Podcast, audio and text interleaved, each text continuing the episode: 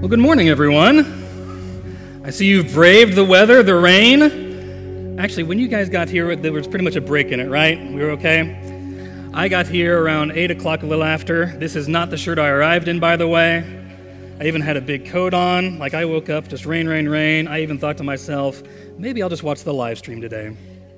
But that that wouldn't work out. But speaking of live stream, hello to those watching at home. I imagine there's a number who felt like, you know, it's just a cozy morning, but for those of you, thank you for coming out in this weather. Well, um, if you were with us at the very beginning of service, that's most of you, and some were still getting their coffee in the lobby, but we were able to show just a nice two minute recap of our sports camp this last week. Who was around for that part of it? Volunteer, a show of hands? Many of us. Yeah, it was a fantastic week, everyone. If you weren't part of it, you missed it. Uh, there's a number of things kind of wanted to celebrate with sports camp. Um, one, I know we had about 90 kids uh, from the community participate this year. This is over that last year. Another thing, something we were excited about was at least a quarter of those kiddos had no church home at all. So I know our volunteers and Tammy, our kids minister, were kind of ringing the bell like, hey, approach and have conversation with everyone as if they don't know Jesus because uh, it's just one of those weeks where the spiritual potential is just very, very high and we're, ex- we're excited to hear a number of stories where, you know, that spiritual meter, that needle's kind of moving on some kiddos and even making some decisions. Um, but the volunteer response was fantastic. Um, even people came in on the Saturday before for a four hour training, which I was like, four hours, that's a lot. But uh, when I was, I was like, okay, I get it. I feel like confident it's going to be a really, really good week for, for all of us. Um, again, there's any number of things we can celebrate from sports camp. But one thing that I noticed, and someone pointed out to me, and I'm like, oh, yeah, um, we had, I mean, again, volunteer response was fantastic, but uh, you all need to know just like the next level of like the junior hires and the high school students we have around this church. Uh, we had so many, not only so many, but they were willing to do anything and everything with a smile on their face and excited to do it. So I know the adults were appreciative, but we've never had that kind of level of excited participation from our students before. So, one, that's round of applause for them even though they're next door right now.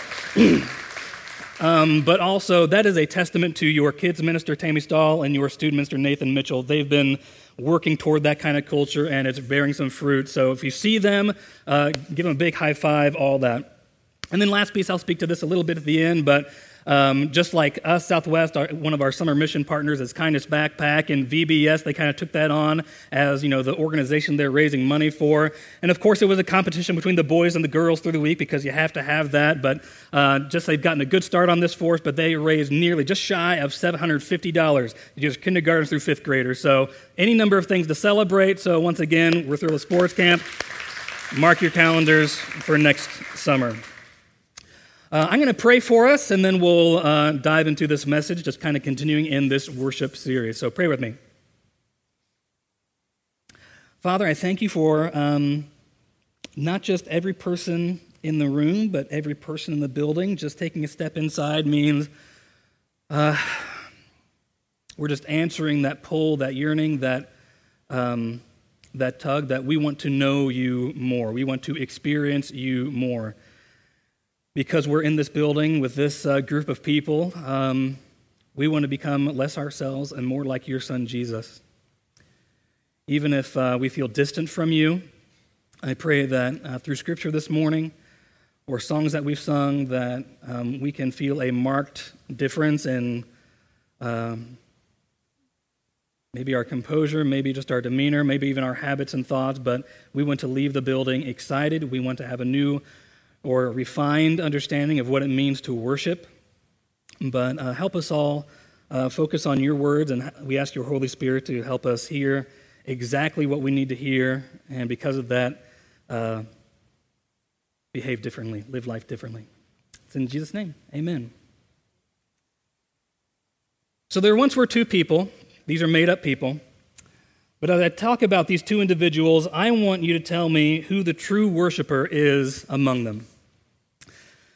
So one goes to Southwest Church almost every Sunday. If she's in town, she is here. She thinks Larry and the band do a marvelous job, and they do, with the songs every single week. And it's her absolute favorite part of the service. In fact, she could care less who's preaching on any given Sunday. But she even sometimes invites people to come to Southwest strictly for the worship music. And every time she leaves the building on a Sunday morning, just like this one, she thinks to herself, I can't wait to worship God again next week. Other person goes to Southwest a handful of times a year, and that's being generous. He doesn't quite get the whole corporate Sunday morning gathering. It's just not for him. That's a phrase he might say. But every morning, seven days a week, when he wakes up, he prays and thanks God for the blessings he's been given. And not just like a, you know, not just a check off the list prayer, but like a genuine, grateful prayer. And then when it's still quiet, because he gets up early, he drives to a local park with lots of trees, lots of wildlife, and makes a point to take his time and feel the peace and closeness of Jesus. And on Sundays, since that is the Lord's day in his mind, even if he's not at the church building, he typically fasts, like he's just drinking water all day. He makes a point of doing that. And he often tells his friends and family, I love worshiping God. Of these two people, which one is the true worshiper? If you want to tell you guess to your neighbor, that'd be more than fine. Neither one, actually. We'll get into that. We're in the second week of this series called Worship Reboot.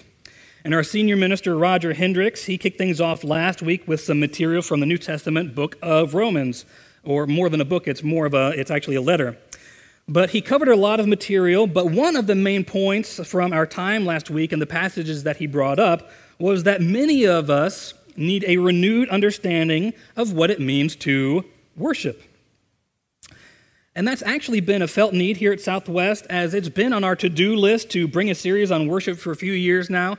Um, just so you know, kind of a behind the scenes sort of things. Typically, every August or September, the ministry staff, we get together, we do some praying, we kind of look at, hey, where have, our, where have we been sermon series wise over the past couple years?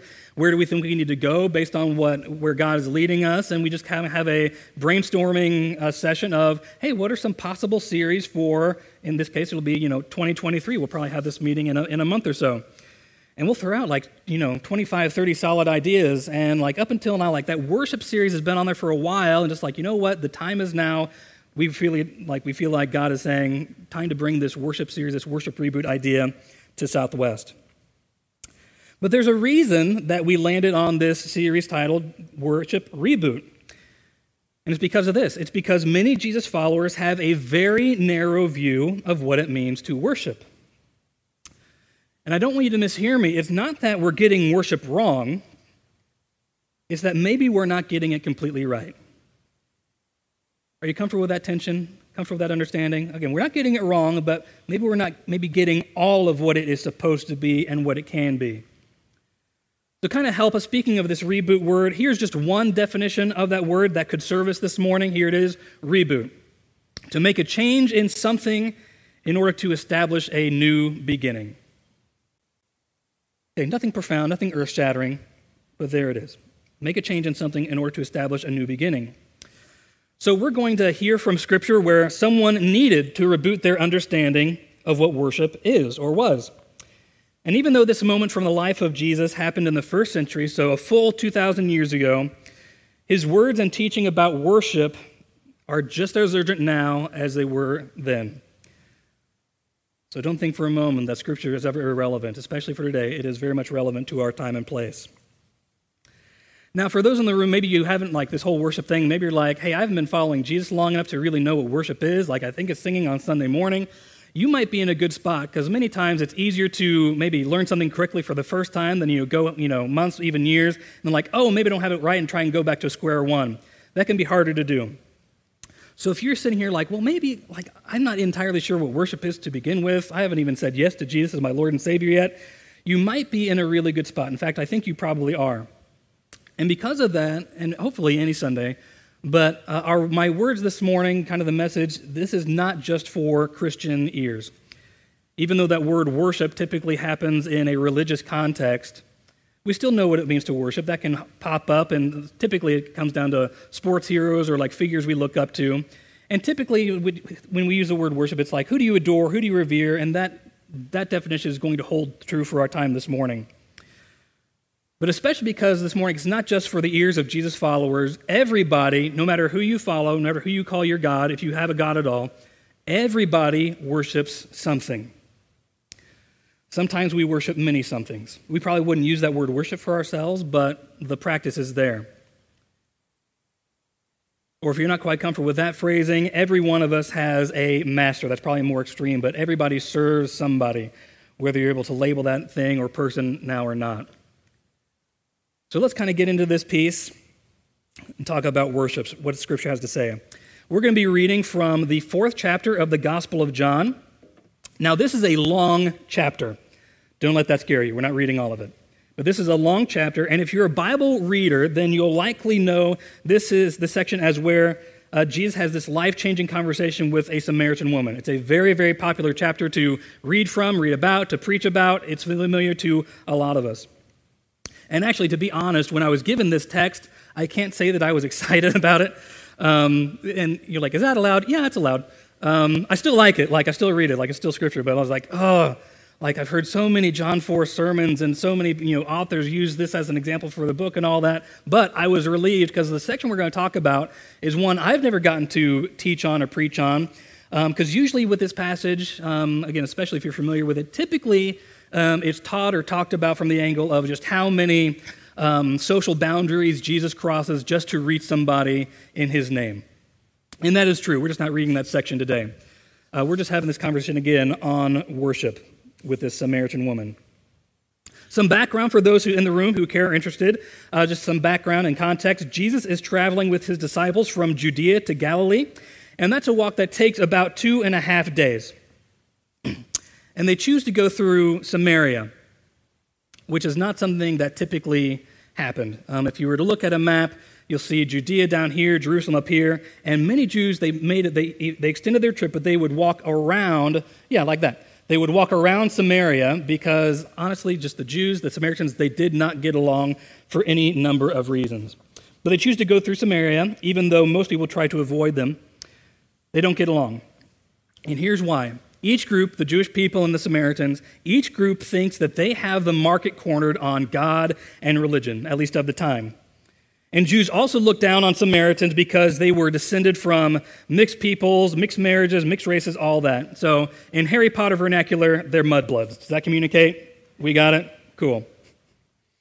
If you don't know, ask someone next to you. Ask a young person next to you. anyway, as Jesus and his disciples are walking, again, through Samaria, they stop outside this little town called Sychar. Sometimes it's called Shechem, depending on where you're reading in Scripture uh, they pass through in the middle of the day, high noon even. And the disciples, they go into town to get some lunch, and a tired, weary Jesus sits down at a well by himself to rest. And then the Samaritan woman comes to draw water, and Jesus strikes up a conversation. Might look something like that. Now we'll pause. You need to know that there are many different truths and practices of Jesus to imitate in this chapter. Again, this chapter has 40 some verses, and you could throw a dart and hit a verse and, like, wow, there's something really to latch onto as far as how to model my life after the life of Jesus.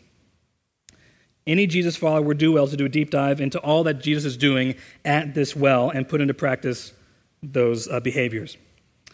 But we're going to start reading from verse 19. If you have your Bible, your hard copy, or if, uh, if you're following on the Bible app, either U YouVersion, or you can access the scripture through the Southwest app as well. But you need to know that by this point in the conversation, we're about halfway through. At this point in the conversation, the Samaritan woman realizes that Jesus isn't your average guy. Jesus, in his omniscience and his all knowingness, he has revealed some very intimate knowledge he has about her, shameful, embarrassing even on her part. But yet she's chosen to be vulnerable with Jesus and continue in conversation. She didn't have to, but she continues on in conversation. Well, the Samaritan woman is about to ask a question, and scholars are divided on why she asks. Some think because, you know, Jesus has kind of tread into some very private parts of her life. Some think that she's trying to keep Jesus from getting even more personal and she's just trying to change the subject, which many of us are probably good at if we're poked and prodded enough. But others think that the Samaritan woman realizes that she's not talking to just anybody. Like, this isn't just some random guy who's passing through town. There's something special and holy about this person. And maybe she just wants to take advantage of this moment and she wants to hear what Jesus has to say on one of the hottest topics, one of the most controversial topics of that day and time. And the church always has hot topics, don't we? And they change with the times. They often reflect what's going on in the, in the world around us. But we have a few today. And I'm sure that if we collectively or you had a private audience with Jesus, you'd probably take advantage and you'd want to ask him about it, right? Here's just a few hot topics. How does one's sexual identity and sexual preferences relate to following Jesus? How does that fit? That's a big one, right? How about another one? Is racism really a problem in our communities? And if so, whose job is it to fix it?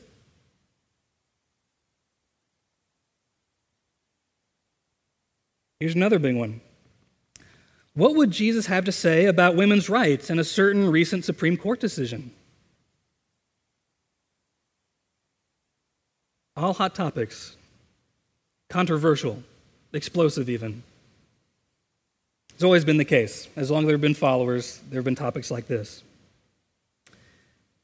And adding to the tension of all those questions is that most people, maybe all of us in this room, have very strong opinions on all those questions and topics, right? But again, if you had one on one time with Jesus, aren't there some things you'd like to ask him about? That might be among them. Verse 19, here's how it reads. Here's the big question Sir, the woman said, you must be a prophet. So tell me, why is it that you Jews insist that Jerusalem is the only place of worship, while we Samaritans claim it is here at Mount Gerizim where our ancestors worshiped? Andrew, that's the hot topic question. You got to be kidding me. The question is, why do you worship one place and we worship in another? That's it? Yeah, that's the hot topic at this time and place, first century among these people. And you know why? Because of this worship matters. That might be the biggest reason why it's such a hot topic. Worship is a very personal thing. Who, what, and why we worship, it hits at the very core of our beliefs and it hits at how we think the world works and what the world is all about. And it matters what we revere, and it matters who gets our adoration. Worship matters. Now, here's some more background about why this place and why that place between the Jews and the Samaritans. For the Jews and the Samaritans, it came down to how they viewed Scripture. And normally, like, you know, Andrew, do we really need to know this? Um, yeah, I think it's helpful because even if we, you know, bring our hot topics that are hot topics today, a lot of us can defend our even opposing views by going to Scripture, right? Many of us can say, oh, I can defend my position because in Bible it says this. And it does. They're doing the same thing. But it came down to how they viewed scriptures. So, in the table of contents of your Bible, you'll find that the Old Testament is made up of 39 books. And those are writings that were put together before Jesus is born and comes to earth in physical form. Now, of those 39, the Samaritans, they only counted the first five as scripture. We know that as the Pentateuch or the Torah. But the Jews counted all 39. So already we know where some tension's coming from. Now, if you were only to read the first five books, it would make sense that the right place to worship is Mount Gerizim, which actually is right next door to Sychar. It's right there. So the woman at the well would have pointed like this mountain right here. It was in full view. And it makes sense to be that mountain because if you, again, those first five books, God did a lot of very monumental, meaningful things with the Israelites, his chosen people, from that mountain. But if you read all 39 books, then it's clear that Jerusalem is the right place to worship. Anyway, here's how Jesus responds to the woman's question. Verse 21 Jesus replied, Believe me, dear woman, the time is coming when it will no longer matter whether you worship the Father on this mountain or in Jerusalem. You Samaritans know very little about the one you worship, while we Jews know all about him, for salvation comes through the Jews. But the time is coming, indeed, it is here now when true worshipers will worship the Father in spirit and in truth. The Father is looking for those who will worship him that way. For God is spirit, so those who worship him must worship him in spirit and in truth. Here's what Jesus is saying when it comes to true worship, geography is irrelevant. It's not nearly as important as you think it is. He says the time is coming, in fact, the time is right now. Real worship isn't about place and it isn't confined to a place, it happens in spirit and in truth. Now, while that answer likely would have shocked the Samaritan woman, no one here gasped when I read that text, right? There was not a chorus of, It's no news to us that we can worship anywhere church building, living room, in your car on the way to work. You can worship anywhere, and you should. God is everywhere, God is spirit. That's in Scripture. That's in verse 24 that we just read. But for the 21st century follower and those curious about him, Jesus would have further words for us on how worship should be done. And this is the part where I confess that I haven't always been able to take musical worship seriously. For example, just because of how my mind works, I've been known to ruin worship songs for myself and others.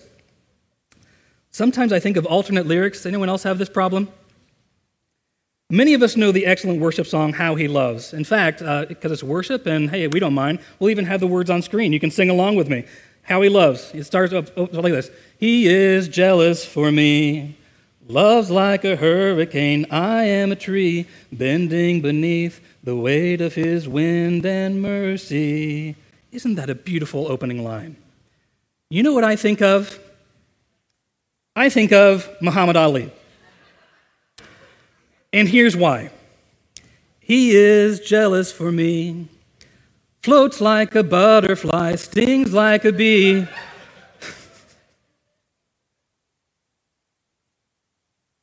or my imagination can go in the wrong direction. There's the beautiful song called Holy Spirit. We sing it together from time to time. The chorus is this.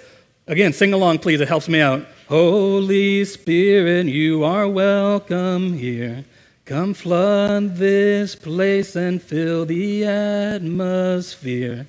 Your glory, God, is what our hearts long for, to be overcome by your presence, Lord. Beautiful, worshipful. But I have trouble getting past the first line Holy Spirit, you are welcome here. Here's what I imagine I imagine the Holy Spirit loitering in the church lobby as service starts. And as we sing that line, it's like we oh, throw open the back doors and, Holy Spirit, you can come in now, like he's not already here. I have more. I will not share them. We still sing some of these songs. But Jesus says the Father is looking for worshipers who will worship him in spirit and in truth. So, what does that mean for us?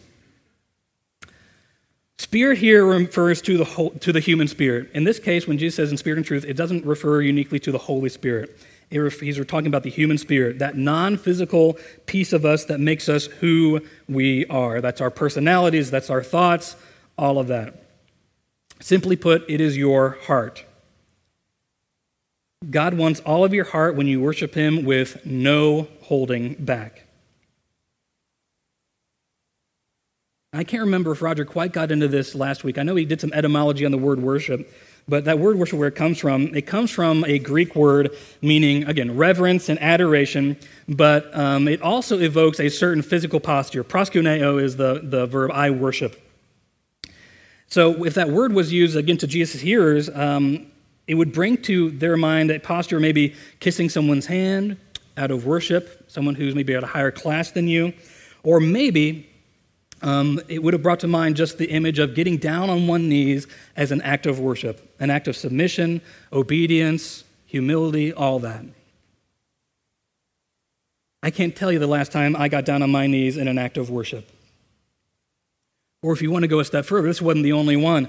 Uh, sometimes it was like uh, that word proskuneo, even a step beyond on your knees, and it was just like a lying prostrate on the ground, like you are just cannot get low enough because God is so greater than and above you.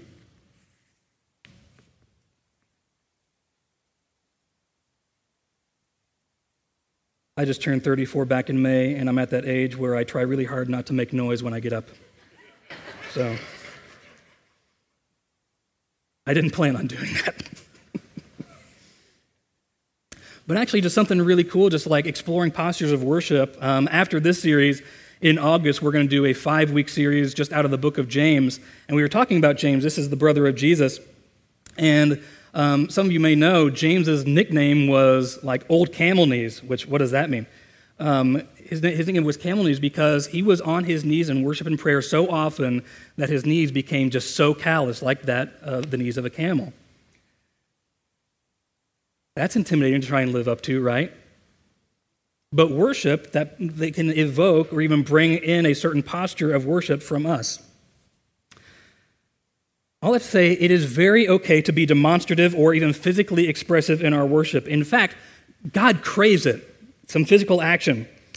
And like we can be honest, we could probably stand to be more expressive in our musical worship at Southwest, right? You know, during our musical worship, even this morning, I was looking around. A lot of us, we act like there's a Tyrannosaurus Rex in the room. Like, don't move. You can't see us if we don't move, right? And you might say, Well, Andrew, we can see you in the front row here during music. You're not very demonstrative either. Well, you're right. I'm not. Honestly, I can count on both hands the times that I've even raised my arms in worship. And I, as I sing, sometimes I'll close my eyes. On rare occasions, I'll you know, sing with my palms upturned. That's a, you know, a worship posture, just you know, receiving and letting go, but receiving what God might have for me in that moment. But also, I'm not a naturally demonstrative guy in much of anything. Uh, I was at a wedding reception recently, many of you were there as well, and was dragged to the middle of the dance floor. I danced out of peer pressure. Three and a half seconds of, seconds of torture. It was terrible, terrible. Ugh. Some of you might say, well, I don't need to do anything with my arms. Or I don't like to sing, so I just repeat and sing those words on the inside. I sing them in my mind. That's just not how I worship or express myself. I might say, you might be right, but are you 100% sure about that? Men, how physical and vocal are you when your team wins in the final seconds?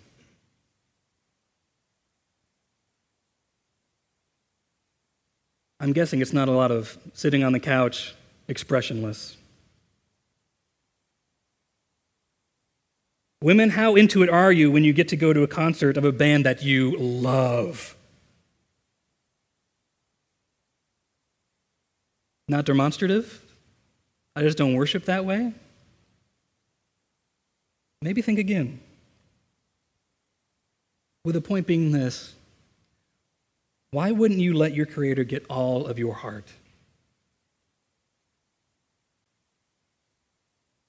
Worship is adoring God with your everything our thoughts, our words, our desires, how we behave, and it is not just the hour on Sunday morning, it is with your life. So that's what it means to worship in spirit. But how about in truth? Truth is a very tricky word these days, especially when everyone gets their own truth, right? And I say that facetiously. I'm someone who believes in absolute truth. You might be in the club with me on that, but I think absolute truth is out there. We can know it. But I also find whenever someone starts expressing their truth, what they're really expressing are their feelings and their emotions at that time, however valid that might be. I'm not discounting people's thoughts and feelings. But feelings and emotions change, don't they? Often, many times in a given day or hour. One thing I love about truth, and you should as well, is truth does not change. If it changes, it was never truth to begin with. I would say absolute truth, undeniable, unchanging, absolute truth is found in Scripture and in the person of Jesus. That's where I go to if I need to know something is true or not. I go to Scripture, I go to Jesus.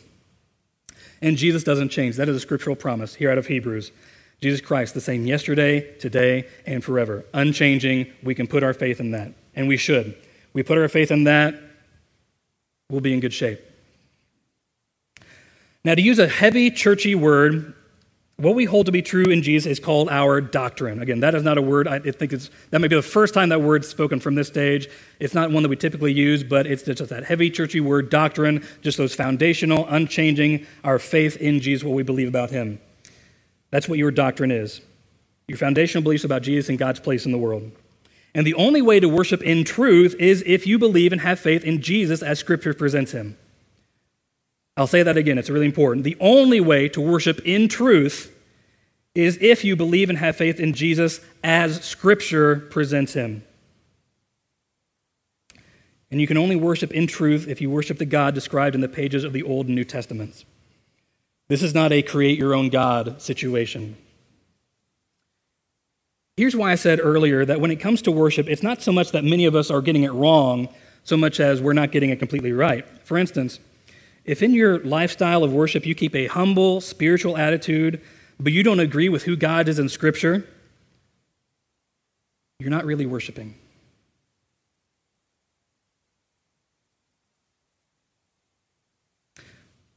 You know, even among Christians, Scripture is being taken less and less seriously. Um, I don't know if you're familiar with Barna Research Group, but they just came out with another study, and just like, you know, for however many years in a row, just even Christians trust, fully trust in Scripture is going down, down, down, down, down.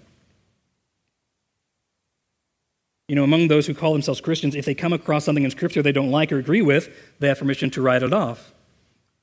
Oh, read this verse, read this chapter. I don't like it. Well, it doesn't line up with my truth. It's out.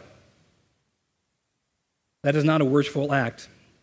I don't know if you've been able to go through starting point with me, but when I get to the part about reading the Bible, I kind of go off book. But just a practice hopefully can serve you. I think I've mentioned it from, from this place before.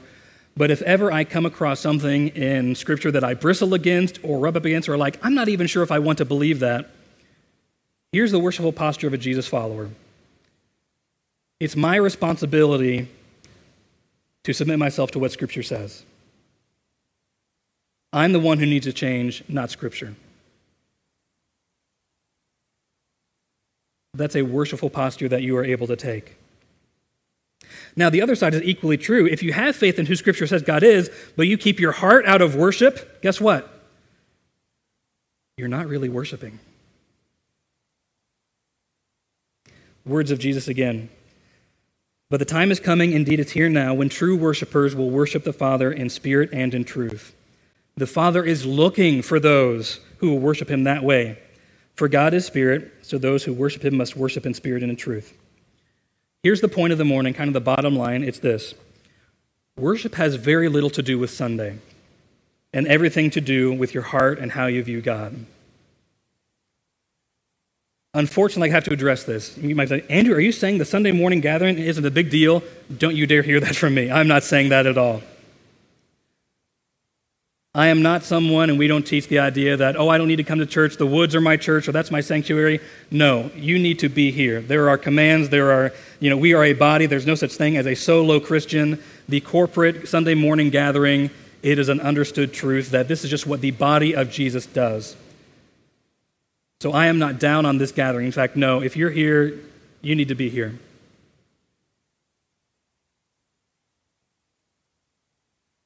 Here's how the story with the Samaritan woman ends. The woman said, I know the Messiah is coming, the one who is called Christ. When he comes, he'll explain everything to us. And then Jesus told her, I am the Messiah. And the woman left her water jar beside the well and ran back to the village, telling everyone, Come and see a man who told me everything I ever did. Could he possibly be the Messiah? So the people came streaming from the village to see him. And many Samaritans from the village believed in Jesus because the woman had said, He told me everything I ever did. And when the time came out to see him, they begged him to stay in their village. So he stayed for two days, long enough for many more to hear his message and believe. Then they said to the woman, Now we believe, not just because of what you told us, but because what we have we heard him ourselves. Now we know that he is indeed the Savior of the world. If we consistently live with our eyes fixed on Jesus and hungry for a relationship with Him, then our very existence will be full of adoration and reverence in both spirit and truth. That's one of the kind of goals of the series. I think Roger hopefully got at this last week. I'm here to kind of double stamp it is worship is a lifestyle. Worship is not just an hour on Sunday morning. Worship is everything that we do. I was thinking of worship this week, or really, you know, not just because I had the sermon pitch, because of some certain images I found or saw. You likely saw them too. You know, early last week, NASA, they released these brand new images of the cosmos from the James Webb Telescope. How many have seen this? Show of hands. We've seen a lot of these. Yeah. And we've never been able to see so clearly or so deeply into the universe before. Now I'm going to ask the team in back to kind of bring down as much lights as possible. Even if I, even stage lights, I got my flashlight up here so I can still read. Um, but I want us to collectively look at some of these images. I believe that these images, they point to a creator God worthy of our worship, reverence, and adoration. And we have an ever present opportunity to know God through the person of Jesus Christ. Jesus makes it possible for us to know God. Now, as these images start to kind of go through on screen, I'm going to read a final scripture. I'm going to read it slowly about Jesus, and then we'll have communion together. Take a look. Christ is the visible image of the invisible God. He existed before anything was created and is supreme over all creation. For through him, God created everything in the heavenly realms and on earth. He made the things we can see and the things we can't see, such as thrones, kingdoms, rulers, and authorities in the unseen world. Everything was created through him and for him. He existed before anything else, and he holds all creation together. Christ is also the head of the church, which is his body. He is the beginning, supreme over all who rise from the dead, so he is first in everything. For God, in all his fullness, was pleased to live in Christ, and through him God reconciled everything to himself. He made peace with everything in heaven and on earth by means of Christ's blood on the cross. Let's pray over communion. Father, I pray for nothing less than all of us a collective sense of awe. That is, that is the very least of what we can give you.